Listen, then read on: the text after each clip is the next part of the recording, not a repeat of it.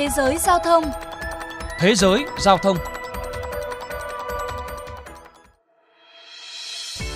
Thưa các bạn, giới chức Malaysia cho biết, kể từ ngày 10 tháng 2 năm 2023, phương tiện cá nhân sẽ không cần phải dán tem đã nộp thuế đường bộ vào kính chắn gió.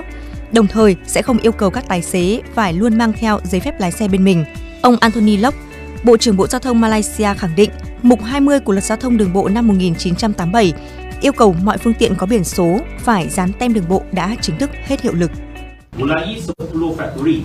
Bắt đầu từ ngày 10 tháng 2, chủ phương tiện cá nhân có thể sử dụng ứng dụng kỹ thuật số để thay thế cho một số loại giấy tờ vật lý. Cụ thể, các tài xế chỉ cần tải ứng dụng di động My JPJ như một phương tiện để chứng minh các khoản thanh toán thuế đường bộ và giấy phép lái xe của họ là hợp lệ.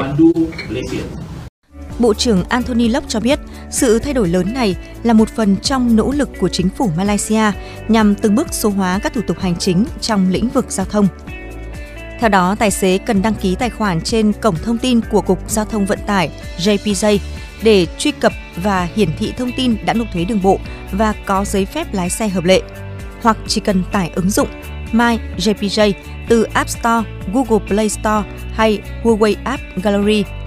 Theo quy định, thuế đường bộ phải được gia hạn hàng năm.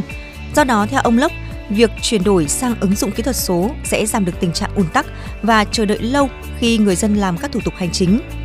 Mọi người sẽ không cần trực tiếp đến các văn phòng của Cục Đường bộ để dán tem thuế theo cách thủ công mà có thể ngồi bất kỳ đâu, thậm chí tại nhà để gia hạn trực tuyến. Tôi biết rằng mỗi tháng số lượng phương tiện hết hạn và cần gia hạn nộp thuế đường bộ trên cả nước lên tới 1 triệu phương tiện.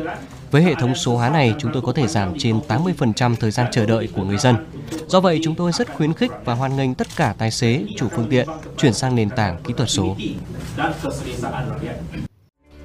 Bộ Giao thông Vận tải Malaysia thông báo những tài xế chưa sẵn sàng chuyển sang ứng dụng công nghệ, đặc biệt những người không có điện thoại thông minh vẫn có thể chọn mang theo bằng lái cứng và giữ tem dán thông tin thuế đường bộ trên xe.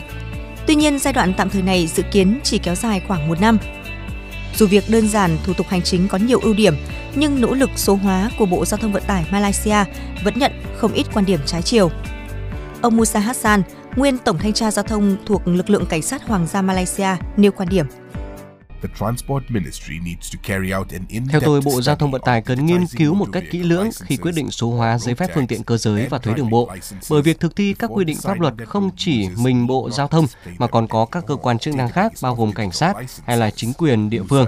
Rõ ràng số hóa thủ tục là điều nên làm, nhưng các lực lượng khác cũng cần có quyền truy cập vào dữ liệu của Cục Đường bộ để phục vụ nhiệm vụ của cơ quan thực thi pháp luật. Trong khi đó, kể từ khi có thông báo của Bộ Giao thông Vận tải, nhiều người dùng đã phàn nàn về những bất cập và trục trặc với ứng dụng MyJPJ, nhất là khi số lượng truy cập tăng cao. Ngoài ra, không ít người cũng bày tỏ nghi ngờ về tính hiệu quả của ứng dụng mới. Làm thế nào để người đi đường xuất trình giấy nộp thuế đường bộ và bằng lái xe kỹ thuật số ở những khu vực hẻo lánh hay vùng ngoại ô không thể truy cập Internet đây? Mở ứng dụng truy cập thông tin để trình cảnh sát đôi khi còn mất nhiều thời gian hơn cách làm truyền thống. Theo tôi, đây không phải là ý tưởng thông minh. Tuy nhiên, theo chuyên gia giao thông tiến sĩ Rosli Azakhan, Phó Chủ tịch Học viện Logistics và Transport Malaysia, số hóa là xu hướng tất yếu trong lĩnh vực giao thông và nhiều quốc gia khác cũng đang thực hiện.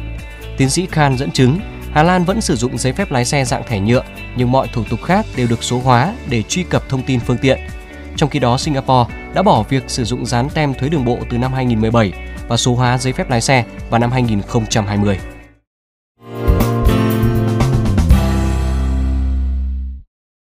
Thưa quý vị và các bạn, tại Việt Nam phí đường bộ được thu theo năm và mức phí do nhà nước quy định.